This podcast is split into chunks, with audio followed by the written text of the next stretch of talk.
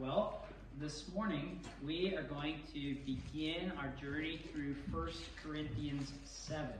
Now, if any of you have read 1 Corinthians 7 before, or maybe read it right before the sermon this week, if you've been in it at all, you would have known that it is filled with all sorts of practical advice from the Apostle Paul and guidance from the Lord through him.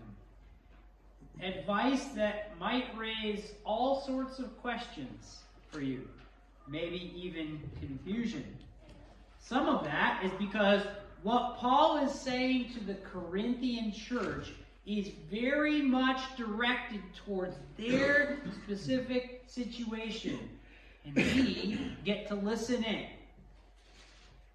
For example, in 1 Corinthians 7, verse 26, Paul makes reference in his letter to something called this present crisis. What's that? They would know.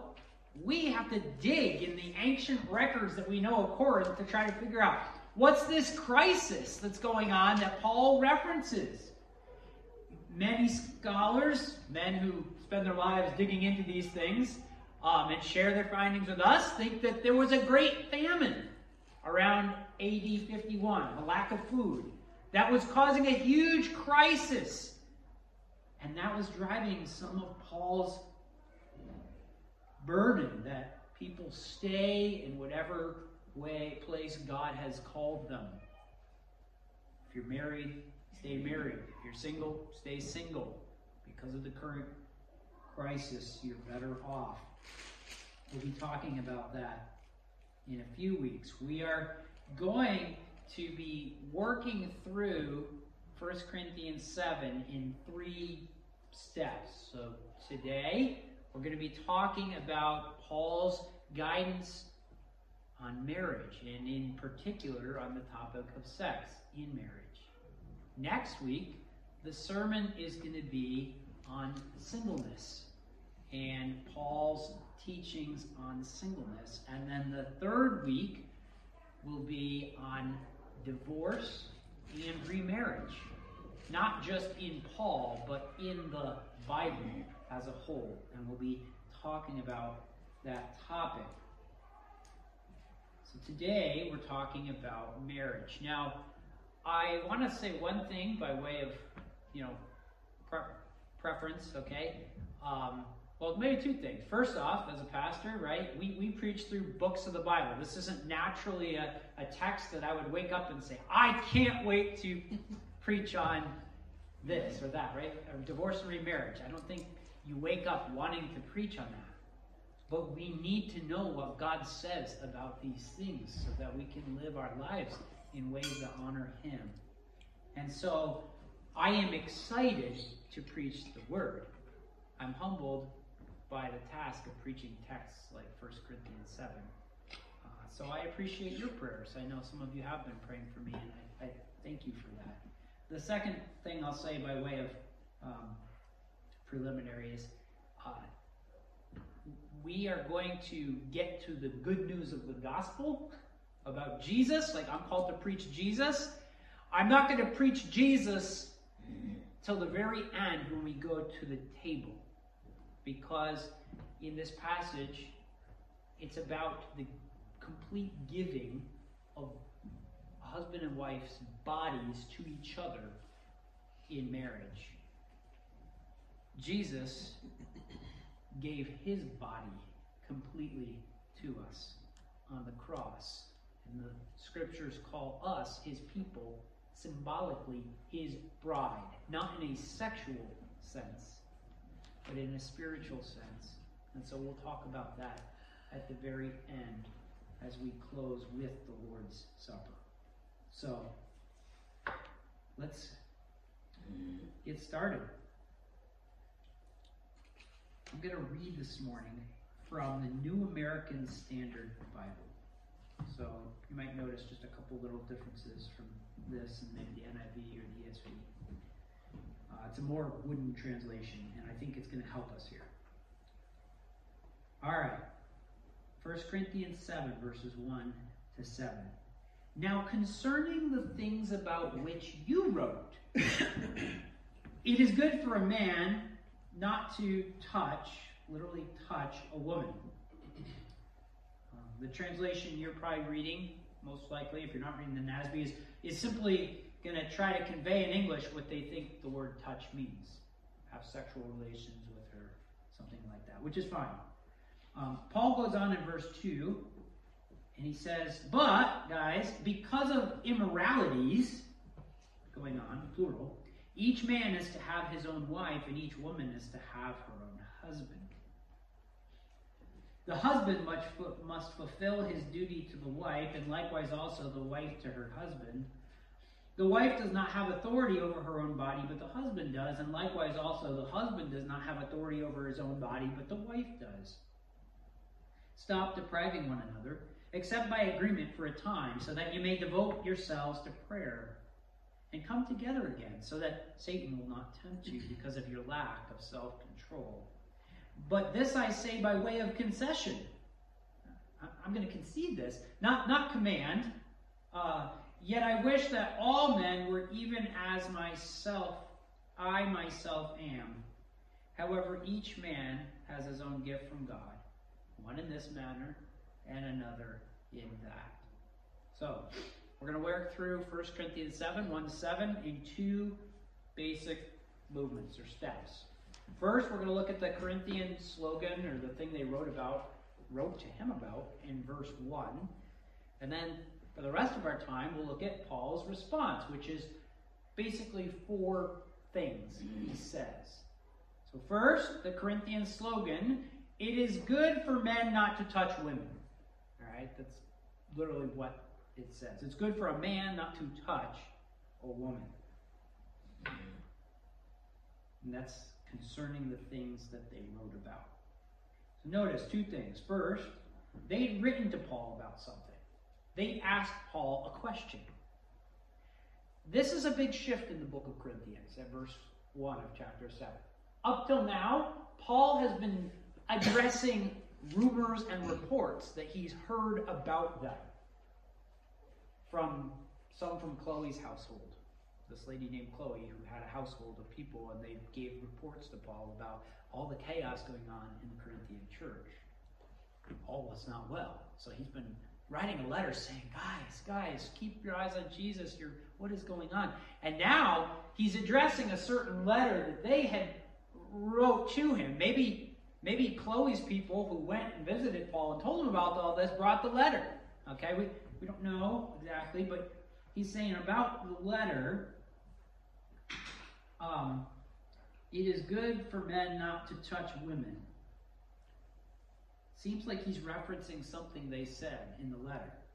It's good for men not to touch a woman, right, Paul? And by touch here, they're not talking about handshakes, okay? This touching is a euphemism, just like we call death passing away.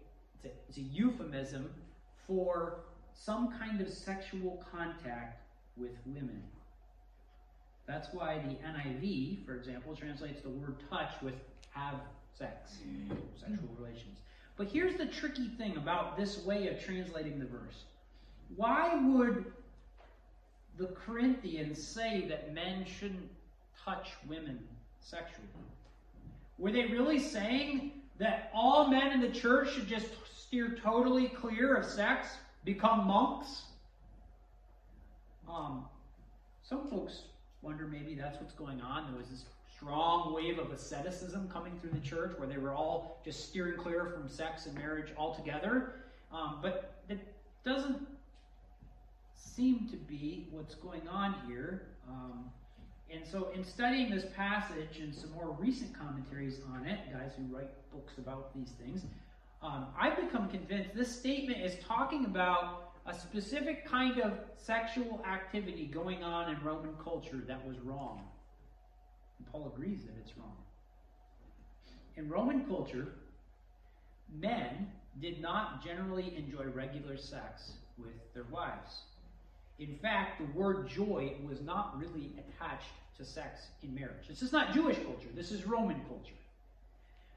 Um, wives were for childbearing, not pleasure. Men had wives to produce legitimate children to inherit their stuff.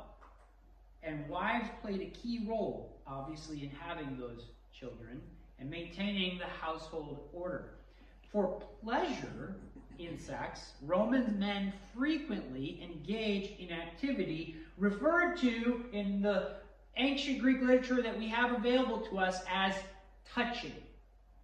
Touching women. He touched his slave girl. He touched his mistress. He touched this sexual activity done by men for the pleasure of men is totally focused on men.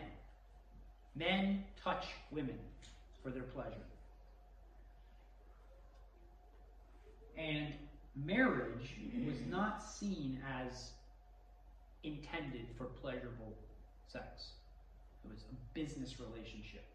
In the this is again, this is not Jewish culture, this is Roman culture.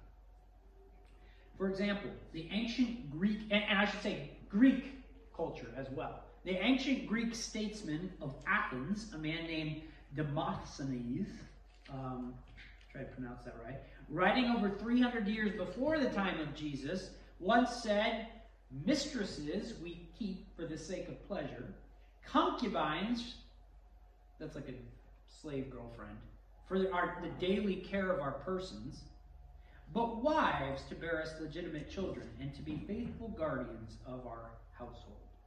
So here Demosthenes is summing up the popular winds of the day, and this was the same in Roman culture. So it would probably be best to translate the Corinthian slogan found in verse 1 as It is good for a man not to use a woman for sexual gratification. Or something like, It's good for a man not to have sex with a woman for the sake of pleasure, which in that context would mean extramarital touching. Okay? Now, notice Paul doesn't just flat out disagree with the Corinthians slogan here, what they're saying, what they said in their letter. But he's going to qualify it for them and teach them more about this topic. He's also going to say some things that are just downright crazy countercultural in that day. So here's Paul's fourfold response. First, remember, the Corinthians are saying, it's good that we don't do this, right, Paul?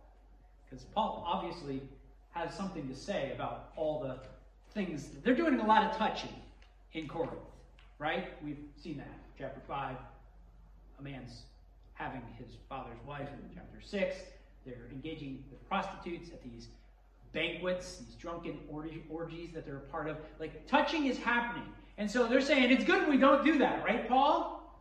And Paul's going to say, but, he's going to clarify it.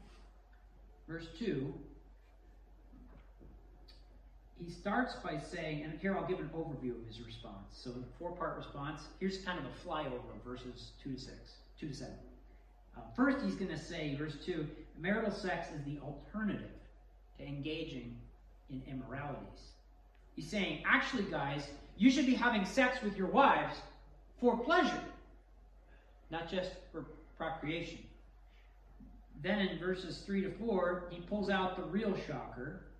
He says that it isn't a one way street either, where husbands touch and use their wives as a way to release or a means of pleasure for them.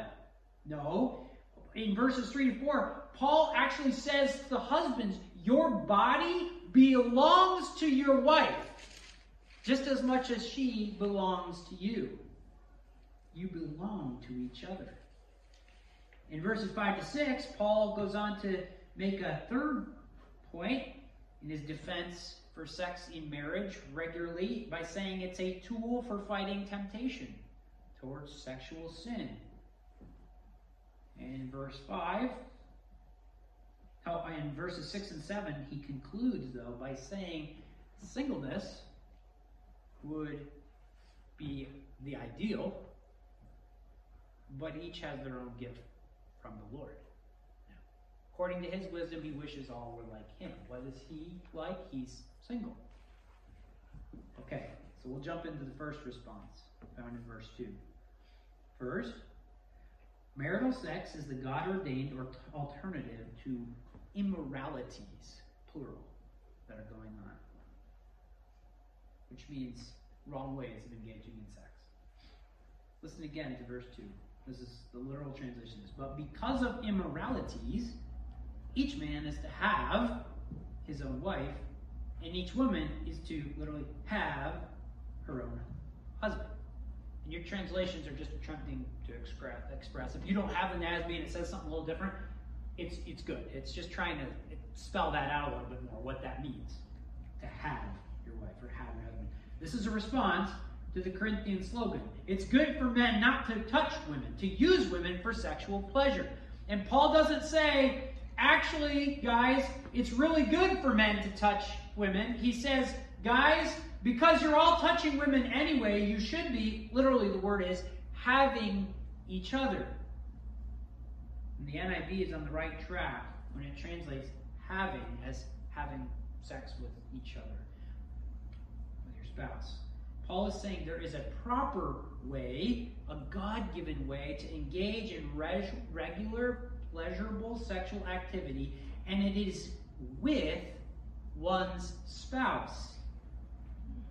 Instead of using the bodies of women for pleasure outside of marriage, and even young boys in that day and age, men should have their wives. But lest the Corinthians think that this, which they would have automatically thought, that wives then existed solely for the pleasure of the husbands, Paul adds this bombshell. And he's going to elaborate on it more. Wives should have their husbands.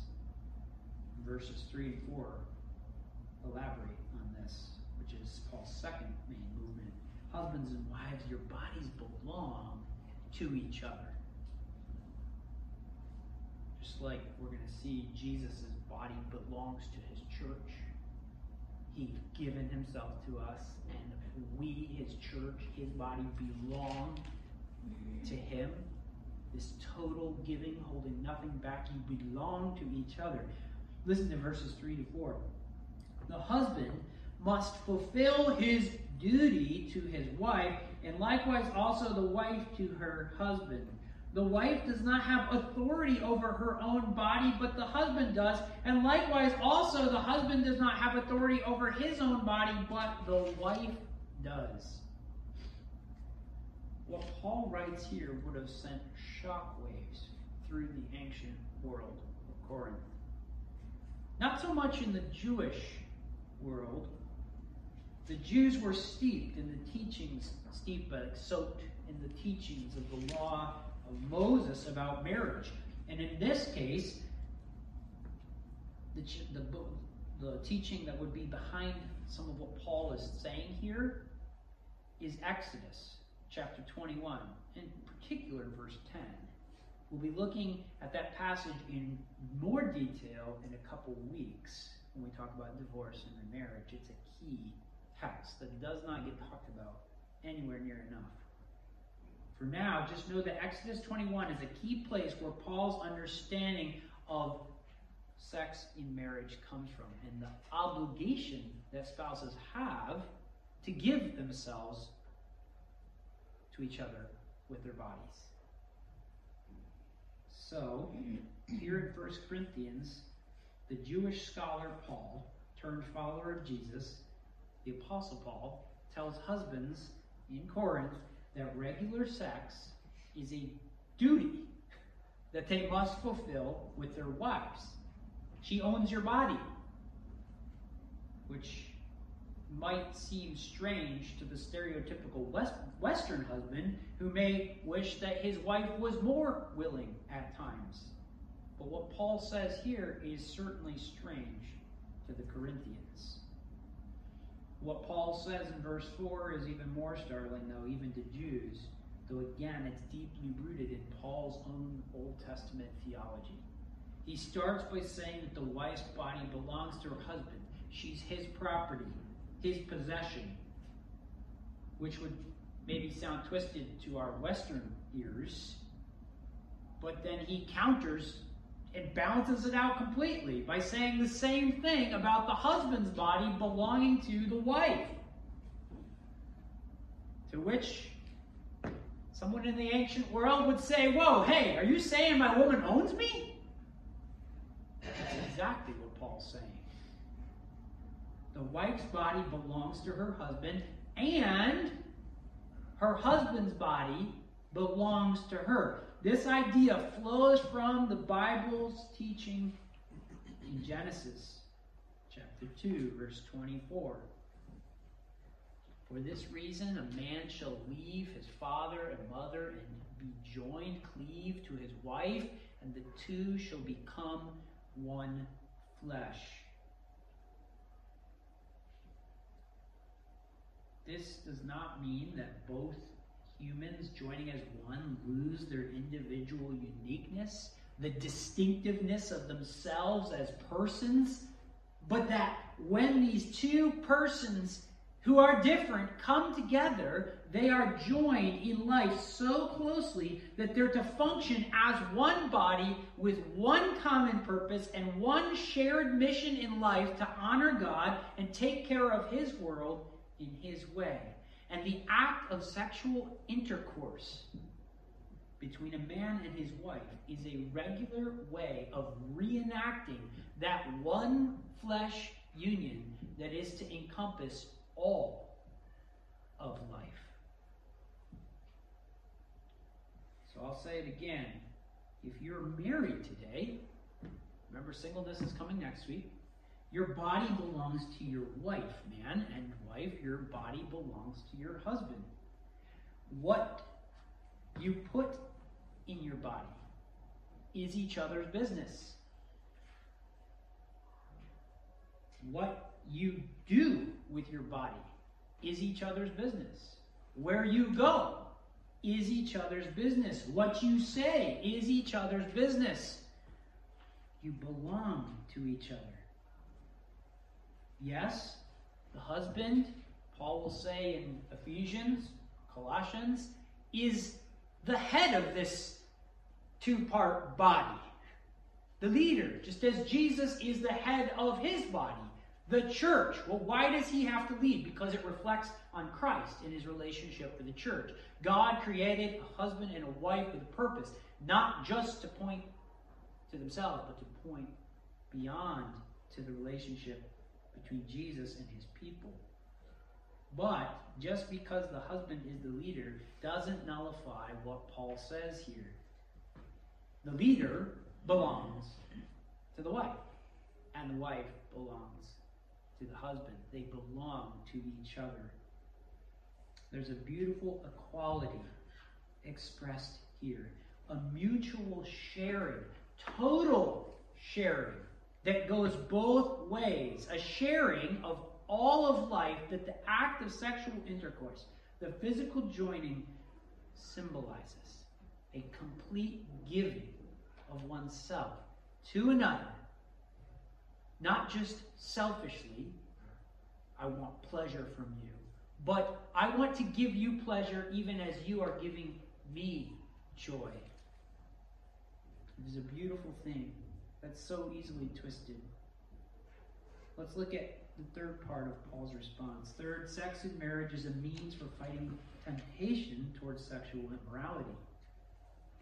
Verse 5 basically restates and expands on what Paul says in verse 2.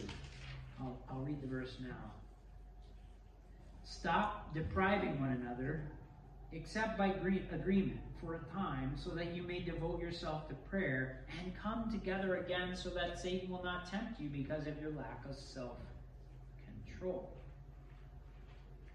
Here, perhaps, is one of the more startling commands in the New Testament people might read and say, wait, that's in the Bible? Christians, Paul is saying, if you're married, stop depriving each other of sex. But if you do put sex on hold, agree on it together, which means you need to talk about it. You know how many couples don't talk about sex? They only fight about it. Right? Talk about it, says Paul. Try to talk about it honestly, openly. Agree on it. Do it for a set time, not indefinitely. And do it In this instance, using Paul's wisdom, he, he says do it for a spiritual path, fast. He's using an illustration. For example, one reason you might want to is as a spiritual fast, so that you can devote yourself to prayer. But Paul says, come together again so that Satan will not tempt you with sexual immorality and you cave in because of lack of self control over your body. So, here in these verses, Paul is combining his knowledge of the Old Testament law and wisdom material with um, the specific situation of that day. One example found in the wisdom literature of the Bible is Proverbs 5 15 to 21. I'll just read snippets of that. Proverbs 5 says the Bible Drink water from your own cistern running water from your own well. He's speaking to a young man here. He's telling him, drink from your own well. It's an allusion to having sex with your wife and not someone else. The writer goes on to explain in Proverbs, may you rejoice in the wife of your youth. A loving doe, a graceful deer. May her breasts satisfy you always. May you ever be intoxicated with her love. Why, my son, be intoxicated with another man's wife? Why embrace the bosom of a wayward woman? For your ways are in full view of the Lord, and he examines all your paths. The Bible mandates, the Bible celebrates, and the Bible everywhere encourages sex in marriage. The Bible is not a prudish book, obviously.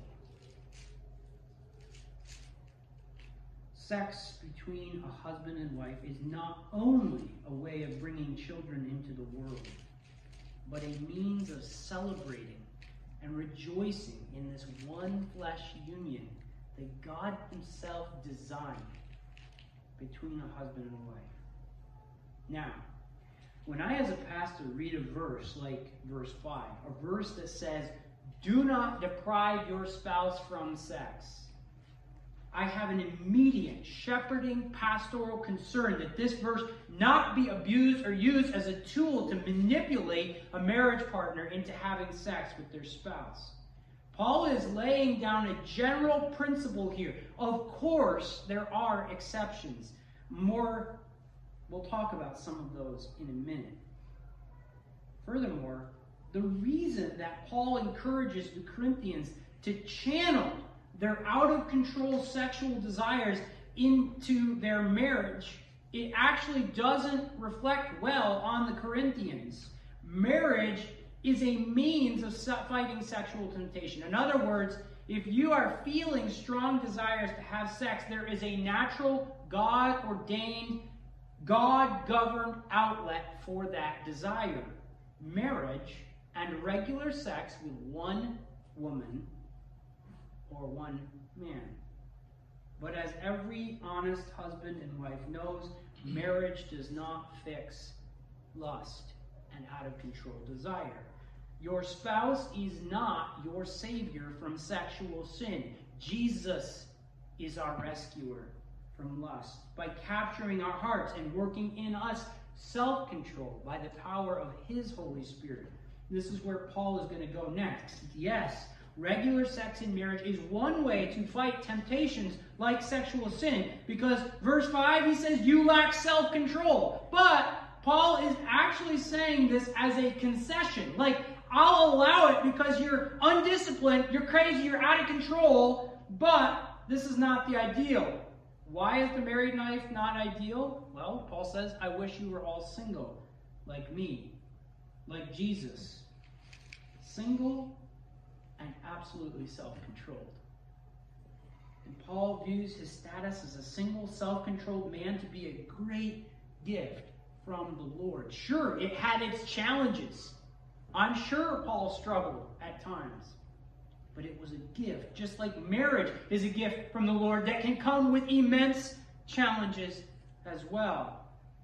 Especially, and we'll see this in a couple weeks, in a time of crisis.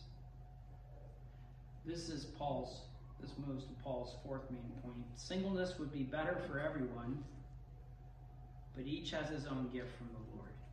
I'll read these verses. It says, But I say this by way of concession, not of command. Yet I wish that all men were even as I myself am. However, each man has his own gift from God, one in this manner and another in that.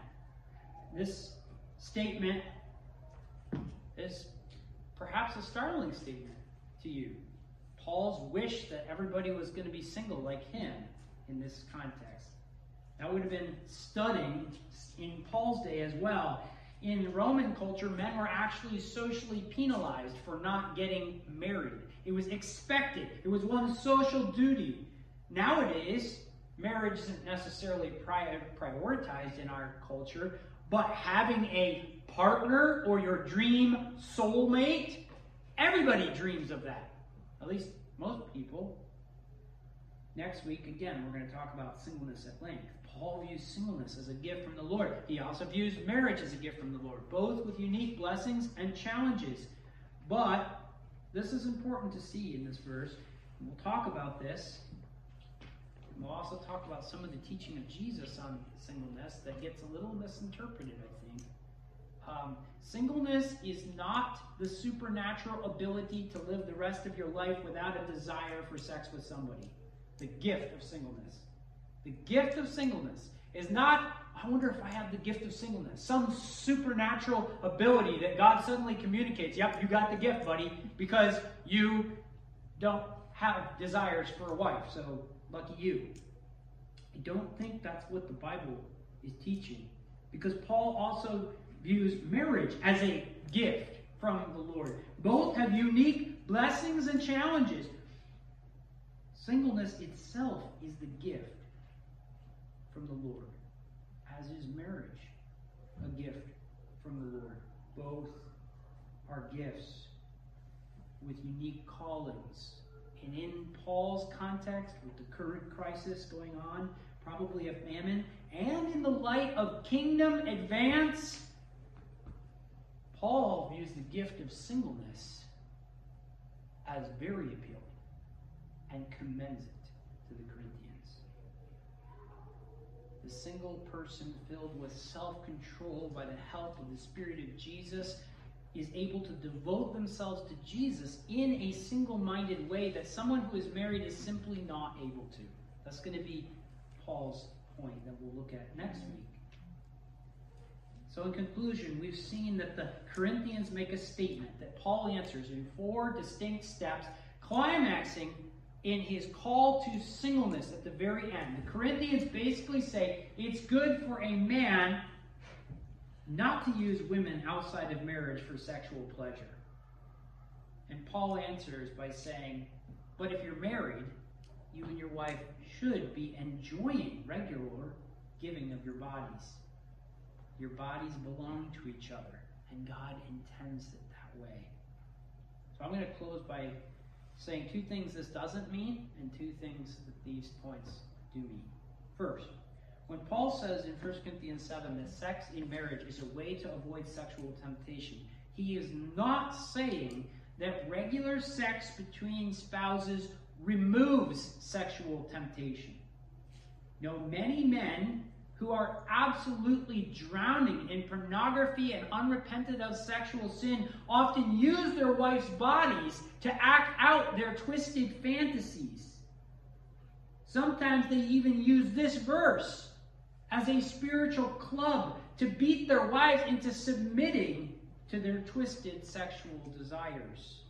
And I assume it could go the other way as well with wives using this against husbands. This is not what Paul is advocating for. Marriage does not save from lust, Jesus does.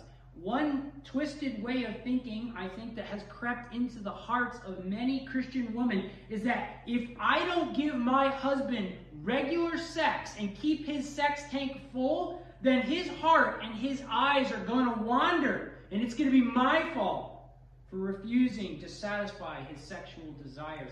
This has often put wives who are exhausted, in pain, really sick, or really sad about something, or dealing with trauma in their past in this position where they feel like they have to please their husbands to keep him from sin. There's so much wrong with this dynamic. It's so twisted, it's hard to know where to even start attacking it.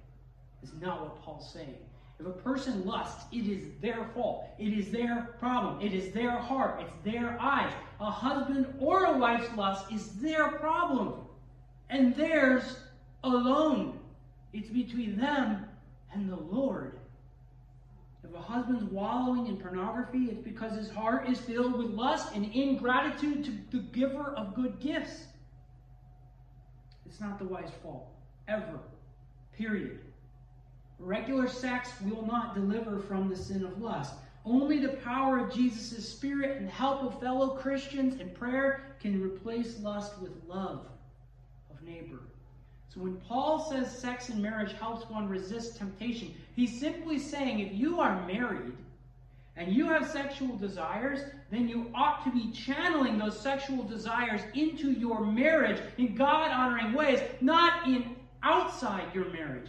And in verses to come, he'll say the same thing about people who are not married but have a deep desire to experience sexual relationship with somebody. It's not wrong for those people to pursue marriage. They don't sin. But the ideal, according to Paul, is self control, which is a fruit of the Spirit. And so, this is the first error to avoid here. Sex doesn't save from temptation. The Spirit does through self control. And one of the ways that the Spirit gives self control in a marriage is by helping a husband or a wife channel their sexual desires towards their spouse to enjoy with their spouse, not at the expense of their spouse. When Paul tells husbands and wives, this is the second thing, that they're obligated to have sex with each other. He's not saying there's no circumstances in which a husband and a wife might not need to abstain for a time. This is where a husband's call to love his wife like Christ loves the church, laying down his life for her, it will lead a godly husband to not demand sex from his wife, who's exhausted, tired, pregnant, sad, overwhelmed, dealing with past trauma. Here's an example. Can you imagine a man at the hospital visiting his wife who's dying of stage four cancer and he's trying to get some sexual favor from her? You're obligated. Your body belongs to me. If you don't, I'm going to go out and lust. We, we, we, I would hope we would recoil from that dynamic, that idea no. What is his calling in that moment? He has a Savior who says, Come to me, and I will give you rest for your soul. There are exceptions to this, important exceptions, but the general principle holds true. Two things that this means. You are married, so two things it doesn't, doesn't mean doors that I think are important to close, especially in our context. Mean, for Paul, it's shocking enough that he's telling husbands to have regular sex with their wives. Like that's just, whoa, whoa really? Um, so here's two things this means. If you are married and you're not having regular sex with each other, notice there's no amount of time that I gave um, every other day, every three days, every five days. I'm not. Come together again, says Paul, and agree. Let's work towards agreement on these things. Talk about them. If you're not doing that, it's usually a good indicator that all's not well between you. Where you see smoke, you always say, if I see smoke, it's like there's a fire, right? There's a fire there. A sexless marriage is often the smoke that says there's a, there's a fire going on, and, and we, we want to work on that. It, it's not something that we, we should feel massive guilt about. It's something we run to Jesus for help with. We, we need help working through this. We're not alone. But a lack of physical intimacy is one of the first signs when two humans are moving apart. And even the best marriages, when you're mad at each other, you don't feel like being close. I I can say that. Don't want to be all huggy huggy when I'm angry and we just had an argument. All right? When those patterns go deeper and deeper, it's a sign we're moving apart. Doesn't necessarily mean that. Again, there may be practical reasons why it's not going to work or you're not able to do that together. Talk about it, grieve it together, weep over it. That's okay.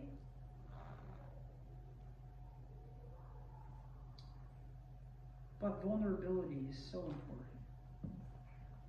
But there are rooms. There, there, there are reasons.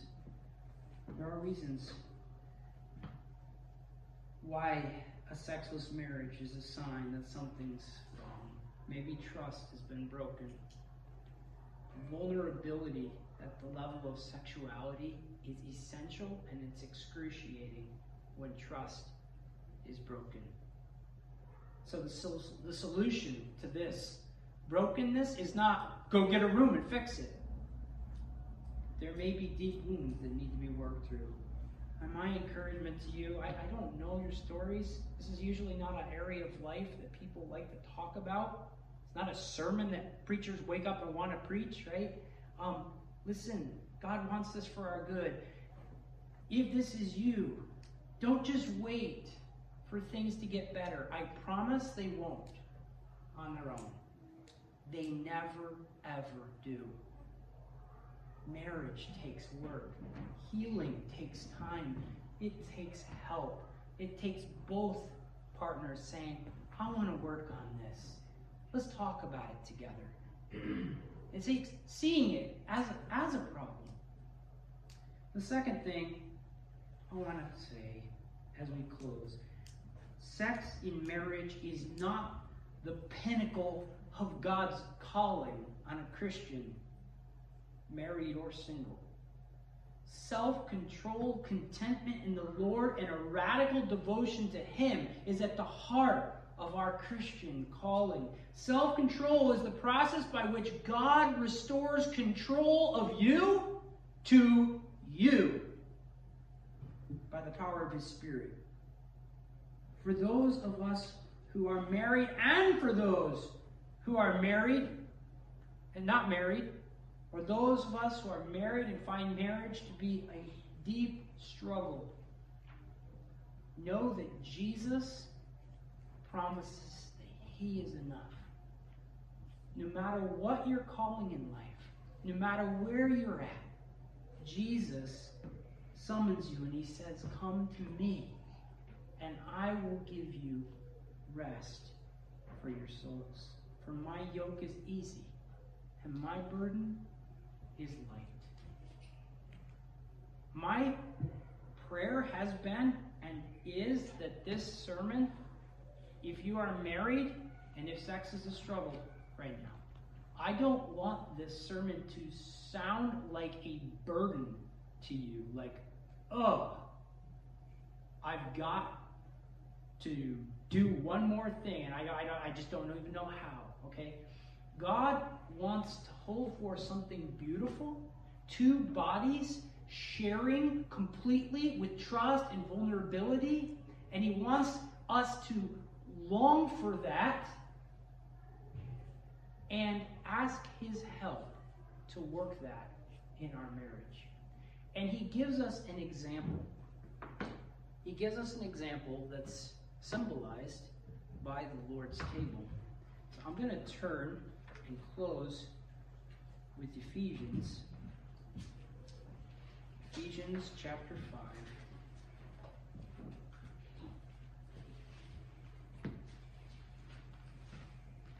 Paul says, Submit to one another out of reverence for Jesus Christ. Wives, submit to your own husbands as you do to the Lord. For the husband is the head of the wife, as Christ is the head of the church, his body, of which he is the Savior.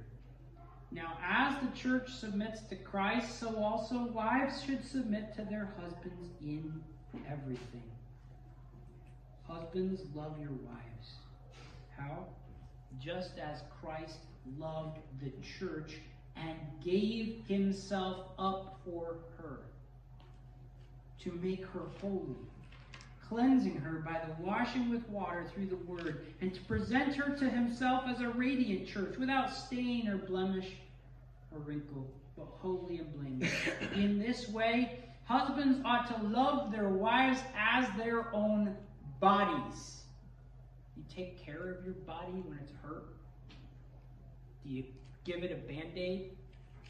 Do you try not to walk on that wounded area? Love your wife as you love and care for your own body. She belongs to you. You are one flesh. You belong to her. He who loves his wife loves himself. When you care for your body, you're caring for yourself. After all, no one ever hated their own body, but they feed and care for their body just as Christ does for the church. For we are members of his body. For this reason, a man will leave his father and mother and be united to his wife, and the two will become one flesh. This is a profound mystery, but I am talking about Christ and the church. However, each of you must also love his wife as he loves himself, and the wife must respect her husband. The Lord's Supper is the symbol that we get to taste and hold in our hands of Jesus himself's radical self giving of his whole body to his people on the cross. He didn't hold anything back, he gave all of himself for all of us. This is our calling. This is our example. And we, as the symbolic bride, the wife of Jesus, okay, Again, not in a sexual way, in a way that sexual intercourse points towards. It is the picture of our union with the Lord, that self giving. That is pictured by the cross, where Jesus gave himself completely to us and calls us to give ourselves completely to him, holding nothing back.